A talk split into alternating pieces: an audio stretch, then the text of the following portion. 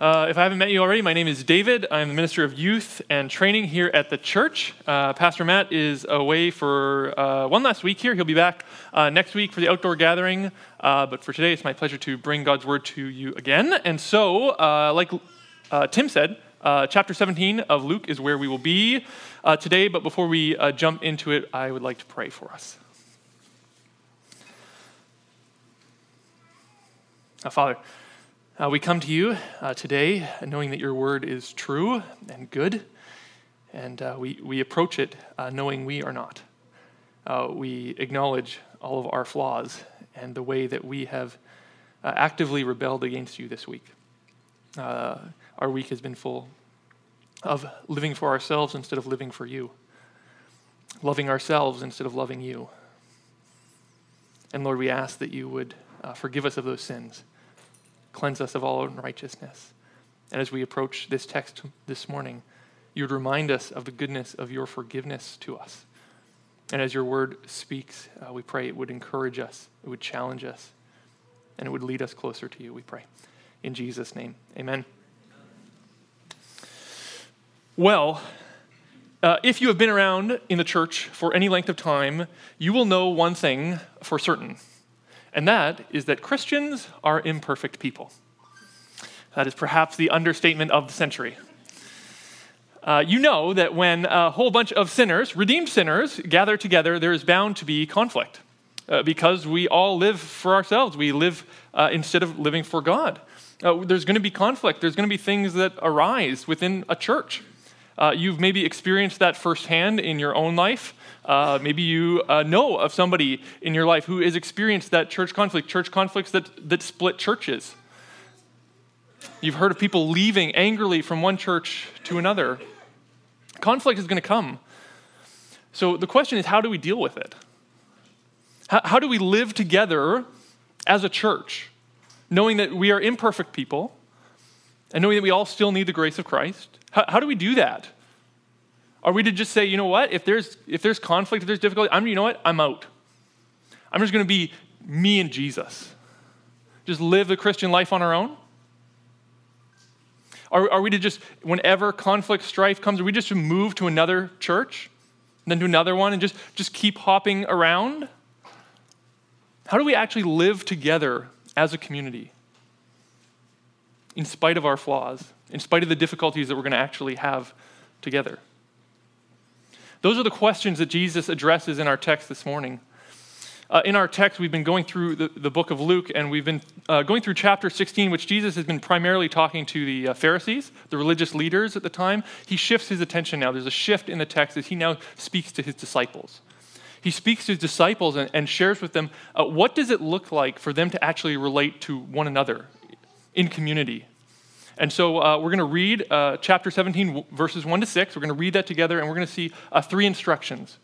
Three instructions that Jesus gives to his disciples about how they are to relate uh, to one another. So um, if you have your Bible open, please follow along with me. Uh, if not, you can just uh, listen. The, the, text won't be up on the screen here the first time we read through. Luke chapter 17, verse 1 says this And he, this is Jesus, said to his disciples, temptations to sin are sure to come. But woe to the one through whom they come.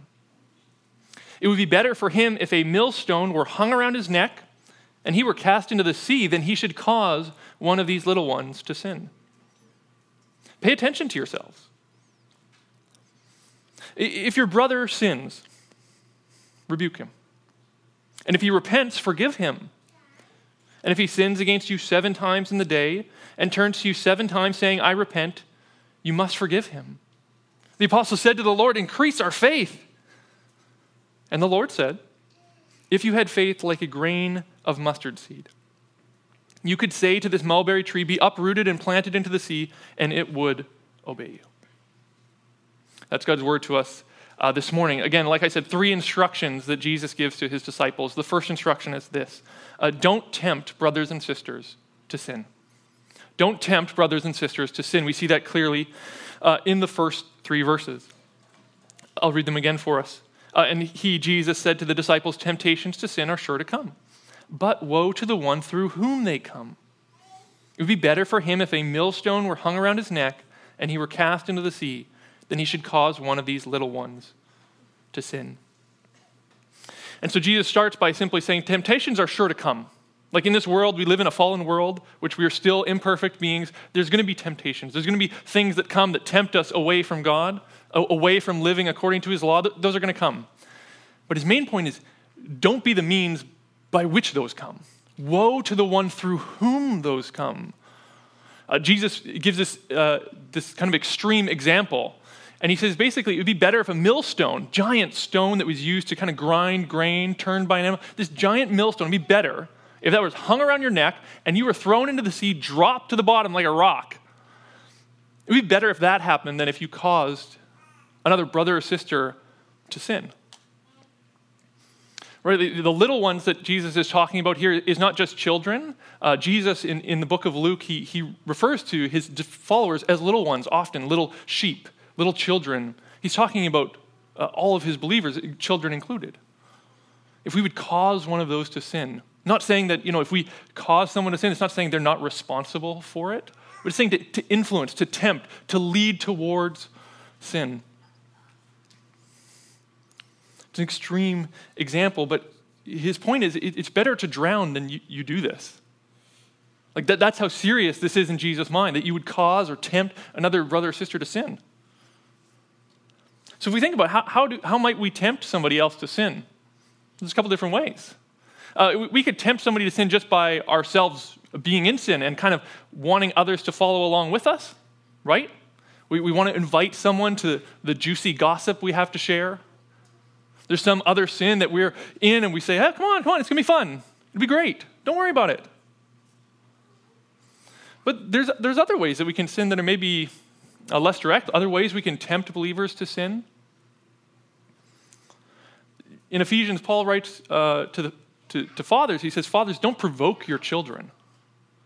There's a sense in which we, as, as fathers, as dads, as parents, we, we, could, we could do something that might provoke our children to sin.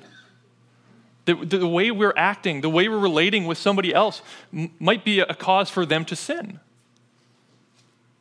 Maybe it's our own impatience, our own anger. But then there's still, there's still more things there. We might be doing something that might not even be sin necessarily, but it might tempt somebody else to sin. Like we think about even how we might tempt another believer to sin by what we post on social media. How might what, what we post there, how, how might what other people are seeing there, how might that tempt them to sin possibly? In terms of what we post, the pictures we post? Uh, is there something that we're, we're, we're putting out there that maybe leads other believers to covetousness, to jealousy, because of the things that we're bragging about, wanting everybody to know?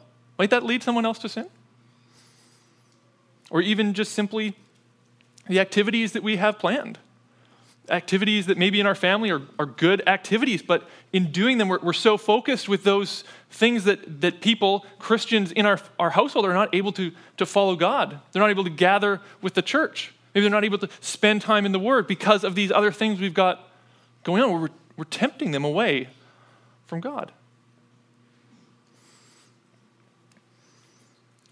maybe the, the most obvious example of this historically has been alcohol. Uh, it, it's, not, it's not a sin for a believer to, to drink. I mean, Jesus drank wine. But so, so we are able to, of course, not get drunk. But there have been believers who have said, you know what? Uh, even though it's not sin for me to do this, uh, I, am going to abstain either altogether or in certain situations uh, because for the sake of my brother or sister. Because I, I know that for them, this might actually be a stumbling block. This might actually lead them into greater sin. Maybe their conscience doesn't allow it, or, or a history of abuse of alcohol. So, so I'm going to abstain so that they're not tempted. I'm not saying that we, we have to all do that. But, but, but the idea is simply this we're not just responsible for ourselves. In the church, we are not just responsible for ourselves. Jesus doesn't say, you know what, make sure you're not tempted. He says, make sure you're not tempting others. Our, our behavior, our actions, it, it's not just about our own holiness. Actually, Jesus is saying, you know what? You're responsible for the holiness of all the other people in, in your church. Right? That's what it means to be the church. We come together, we commit to one another for, our, for each other's spiritual good. And so we're saying, oh, my brother and sister in the church, I'm not just thinking about me. I'm thinking about how can, how can I benefit them? How can I build them up? How might I not tear them down? How might I lead them towards holiness, not take them away from it? And we're willing, then, as, as church members, because of the other brothers and sisters we've committed ourselves to, to say, you know what? There might be things that are not sin, they might even be good things, and I'm, I'm willing to give them up. I'm willing to, to, to sacrifice, to deny myself, be, because I actually want their good, their spiritual good.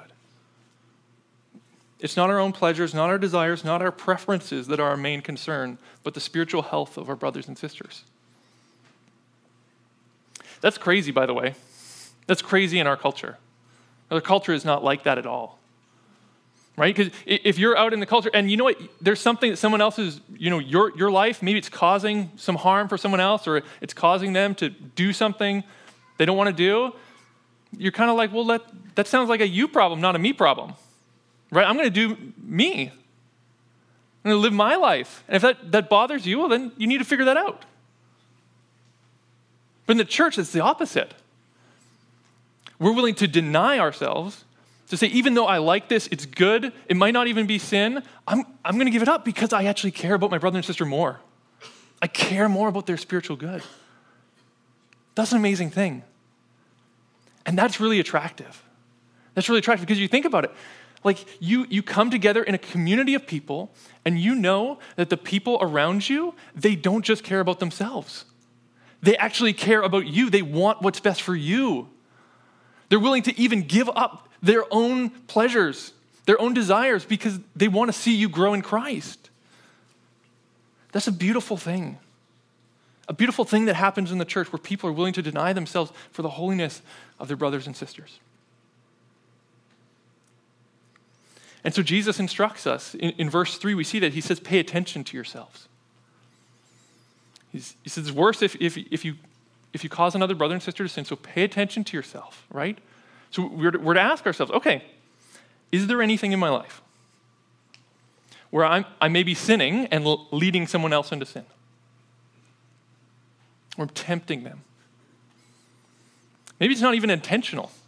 Maybe we just think, I'm not really thinking about that. I never really thought about how my actions really impact others in the church. Is there, is there something unintentionally where we might be causing another brother or sister to sin?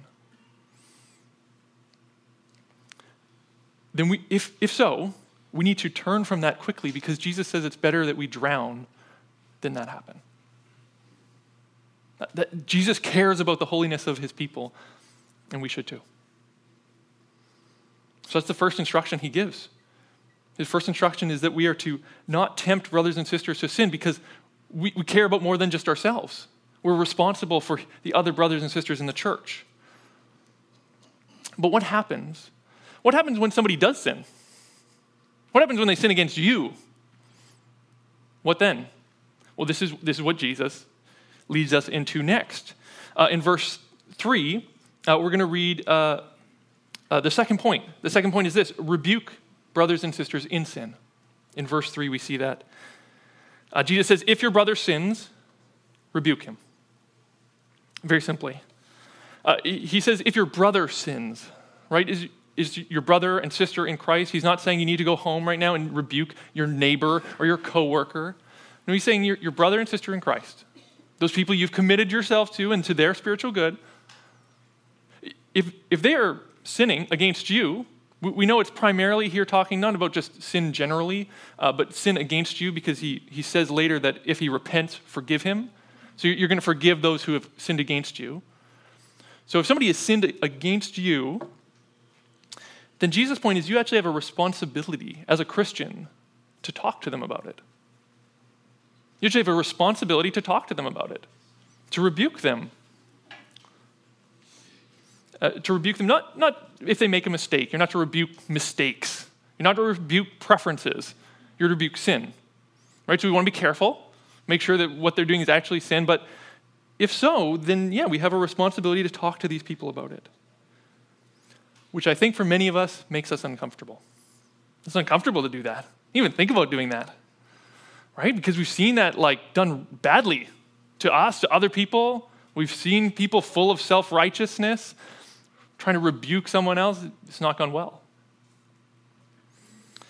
But just because maybe we feel uncomfortable with it doesn't mean that we're, we're not called to it.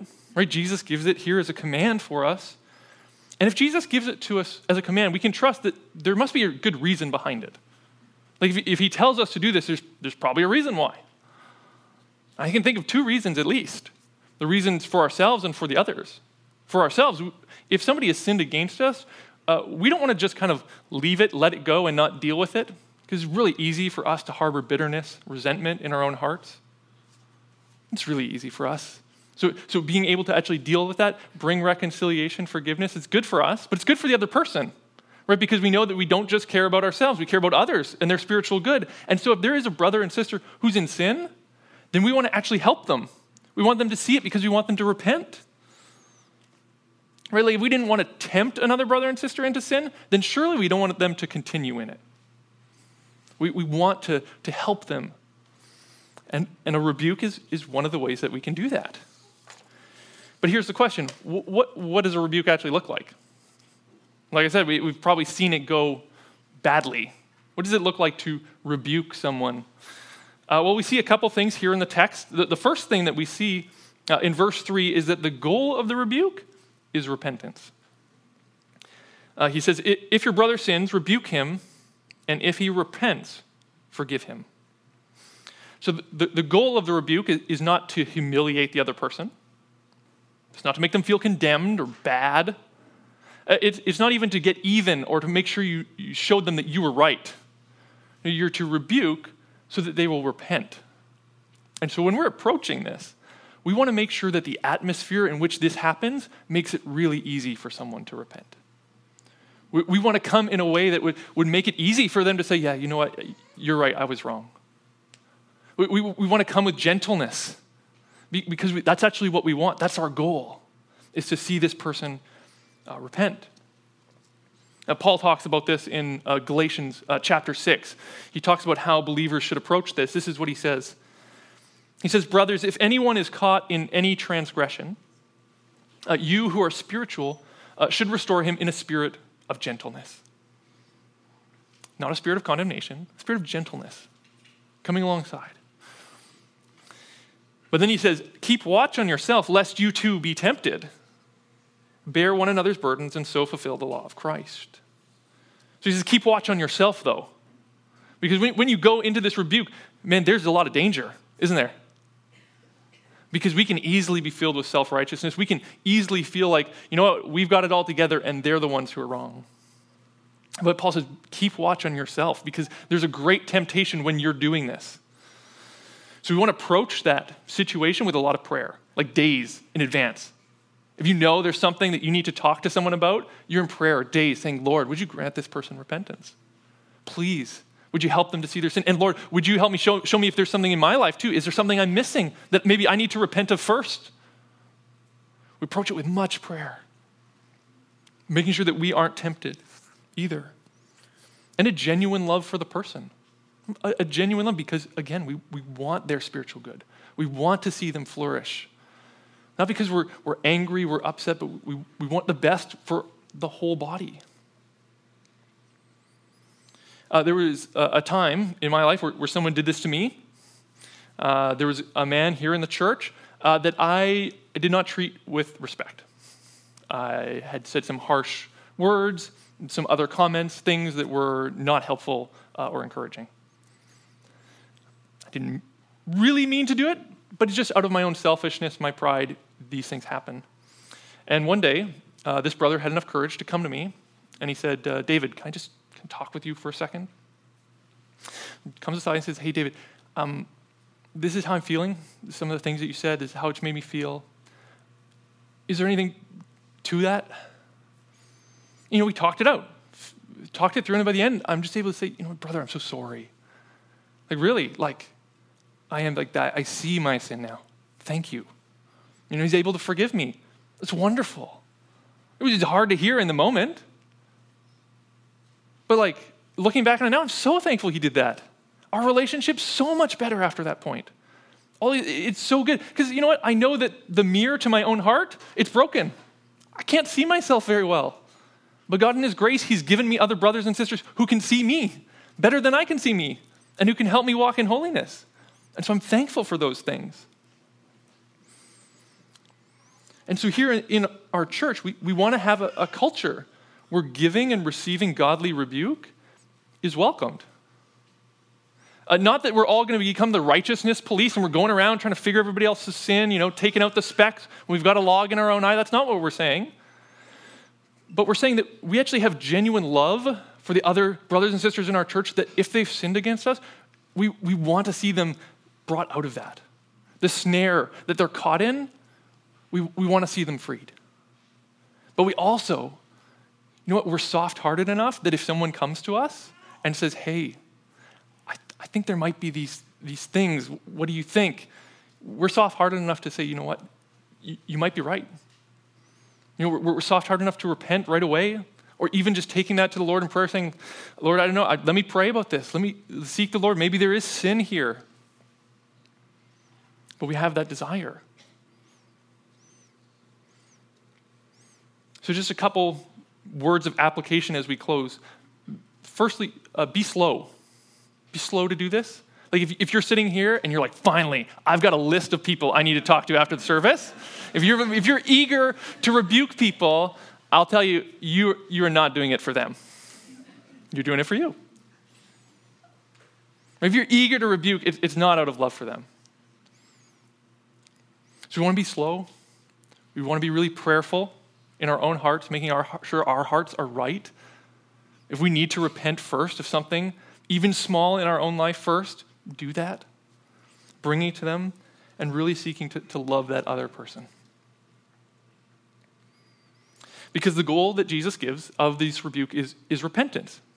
R- repentance that leads to forgiveness and reconciliation. And that's what we see here next. The, the third instruction that Jesus gives uh, to us is this that we are to forgive brothers and sisters who repent.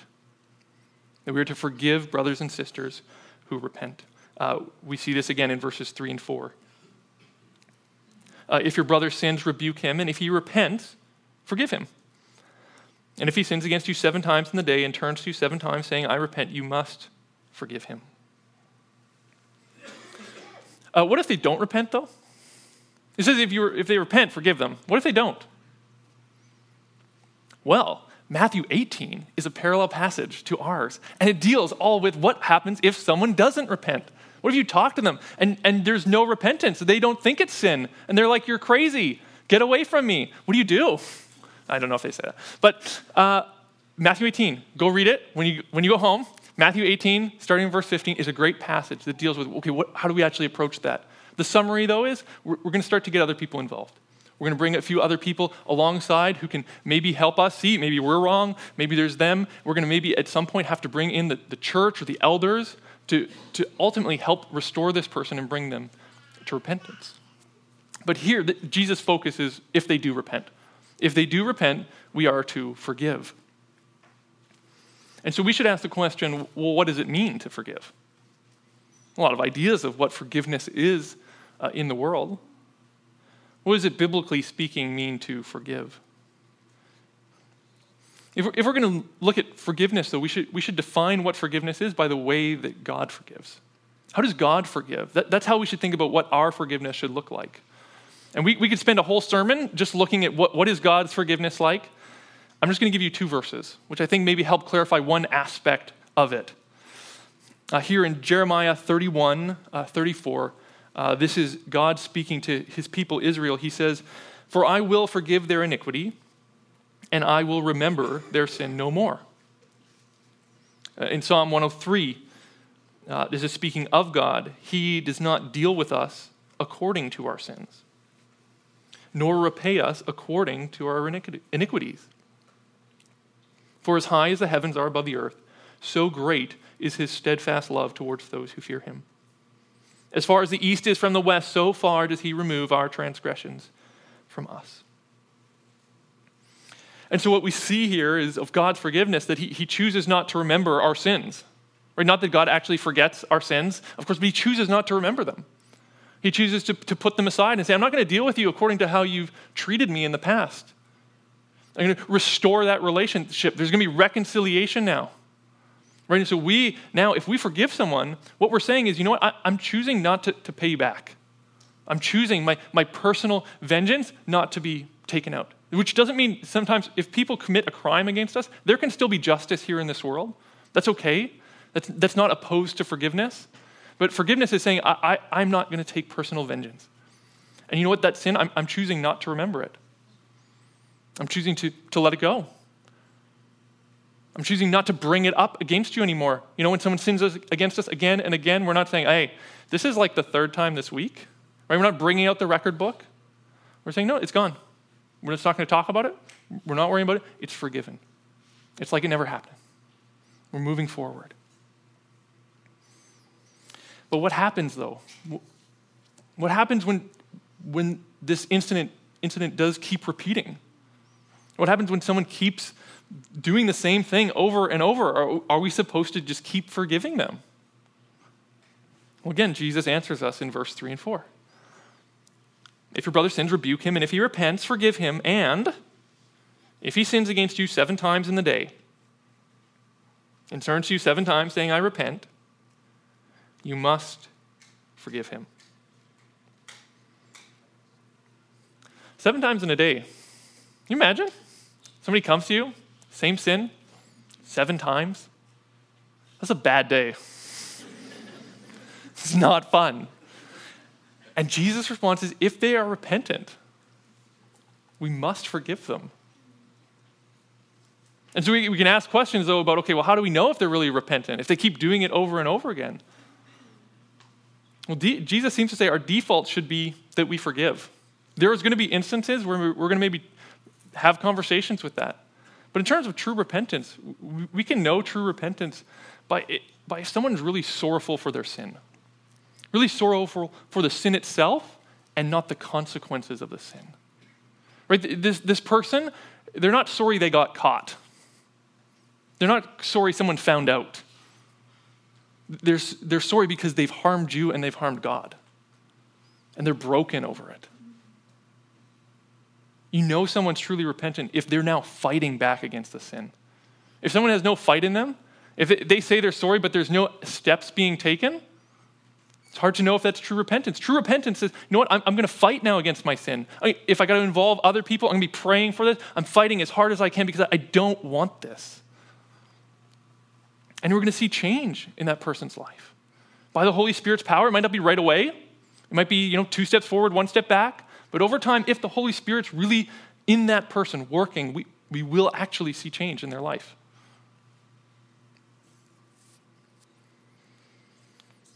But, but as a default, our default should be that we forgive.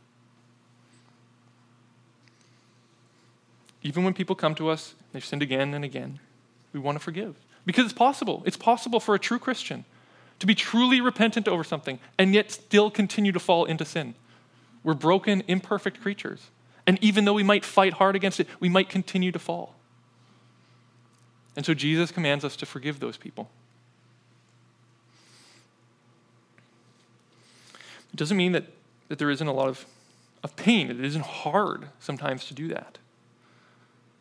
But Jesus' point is that there's no limit Seven isn't like the top number, it's not like eight. No. There's no limit. We must forgive. Not a suggestion, command. It's not like, oh, I'll think about it. You must forgive. What if I don't? I know, I know, I know I'm supposed to forgive. What if I don't, though? What then? Well, in Matthew 18, that parallel passage I talked about, right after, uh, Jesus tells a parable to deal with exactly this question What if we don't forgive? Matthew 18, uh, starting in verse 23. Jesus says, Therefore, the kingdom of heaven uh, may be compared to a king who wished to settle accounts with his servants.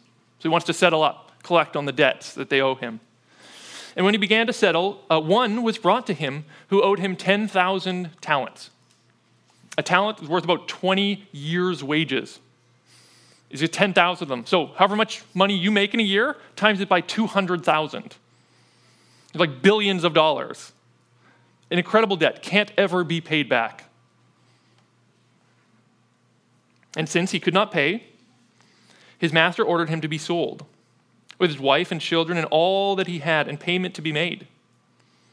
So the servant fell on his knees, imploring him, Have patience with me, and I will pay you everything. And out of pity for him, the master of the servant released him and forgave him the debt. A beautiful picture of what God has done for us. That we have a debt that's unpayable, and yet God forgives us of that debt. Verse 28 But when that same servant went out, he found one of his fellow servants who owed him a hundred denarii. Denarii was about a day's wages. So, a couple thousand dollars, ten, twenty thousand dollars. It's not a small amount of money. It's not like five bucks. It's a substantial amount. And so he owed him a hundred denarii, and, and seizing him, he began to choke him, saying, Pay what you owe. And so his fellow servant fell down and pleaded with him, Have patience with me, and I will pay you. He refused and went and put him in prison until he should pay the debt. When his fellow servants saw what had taken place, they were greatly distressed, and they went and reported to their master all that had taken place. Then his master summoned him and said to him, You wicked servant, I forgave you all that debt because you pleaded with me. And should not you have had mercy on your fellow servant as I had mercy on you? And in his, in his anger, the master delivered him to the jailers until he should pay all his debt. So also, my heavenly Father will do to every one of you if you do not forgive your brother from your heart. That's what happens if we don't forgive. If we don't forgive, it calls into question if we will be forgiven. Because if we've been forgiven much, then we will forgive. Again, it doesn't mean it's not hard. It doesn't mean there's still not lots of pain and hurt that was caused by somebody. And that that pain might still be there, and we need to work through that. It doesn't deny that. But as a Christian, it means that, that we, holding on to a grudge, bitterness, unforgiveness, it's not an option.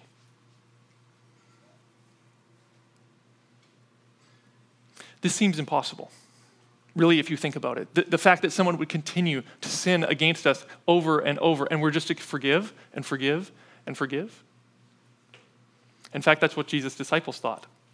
If you see here in the next verse, they cry out and basically say, Jesus, give us more faith. How can we possibly do this? This is what they, they say there in verse 5. The apostles said to the Lord, Increase our faith. Right, they're crying out, God, we need help. How could we do this? This seems impossible. Which is, which is interesting to note, right? Because the cry for their more faith, this is, the time that, the only time we have recorded, they cry out for more faith. It's not because they need a, a healing they're not asking for more faith because there's a difficult trial in their life. They're not asking for more faith because there's a difficult teaching they don't want to understand. They're saying, Lord, we need faith to forgive. That's a challenge. That's where they are being pushed. To truly forgive is a hard thing. But look at Jesus' response.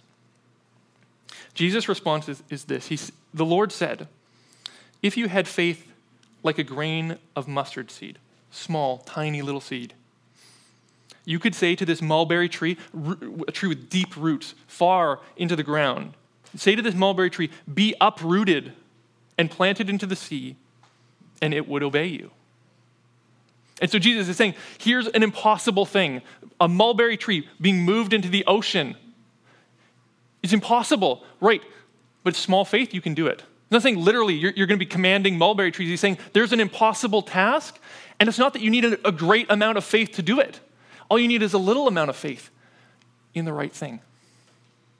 It's not the amount of faith that you need, it's faith in the right person and what he's done. See, all throughout the scripture, the reason we are to forgive is always rooted in the forgiveness that Christ has given us. If we look at Colossians uh, 3, uh, this is what Paul says. He says, We are to be bearing with one another, and if one has a complaint against another, forgiving each other. As the Lord has forgiven you, so you also must forgive. And so, what we see here is that there's this amazing forgiveness of Jesus that has been offered to us. And it's not that we need an amazing amount of faith in that, we just need a small amount of faith in the fact that we are truly, actually forgiven, that our guilt is actually wiped clean, that there is no shame or condemnation anymore if we are in Christ. All of the sin, all of the wrong that we continually do against God, He's wiped it clean. He doesn't see it, He doesn't remember it. Right? I know that it would be hard if somebody came to us seven times and sinned against us in one day, but think about how many times have we sinned against God in one day? Way more than that. Like just continual sins that this person's repenting to us. We don't even repent that often to God. And yet he continually forgives us. His forgiveness is never exhausted. It's never running out. He always continues to, he never grows tired. He's not sitting up in heaven saying, oh, they did it again. No, no, he's, he lavishes forgiveness and grace on us. He wants to forgive us more than we want to be forgiven. That's what Christ desires for us. And he says, You can forgive others because that's the kind of forgiveness that you have actually received. A debt that can never be paid is paid. And so when we look at our brother and sister in Christ, we know that, that Jesus does not see their sin anymore. It's been forgiven at the cross, so why should we? Brother, sister, you've been forgiven. I forgive you too. So these are the instructions Jesus gives us. Three instructions of how we can live together as a community. That we are not to tempt one another to sin. We're to pay attention to ourselves, make sure that, that we are not causing another person to sin. And if they are in sin, if they've sinned against us, out of their good, we are to rebuke them. And then when they repent, we are to forgive. So that we can show the forgiveness of Christ to each other and to those in the world who are seeing it.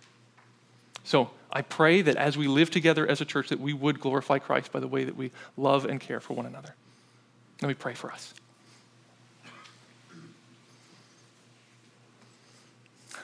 Jesus, we do just thank you for the, the abundance of grace that we've been given. Just overflowing with forgiveness and mercy uh, to people who are most often not repentant. We fall short in so many ways, and so, Lord, give us help.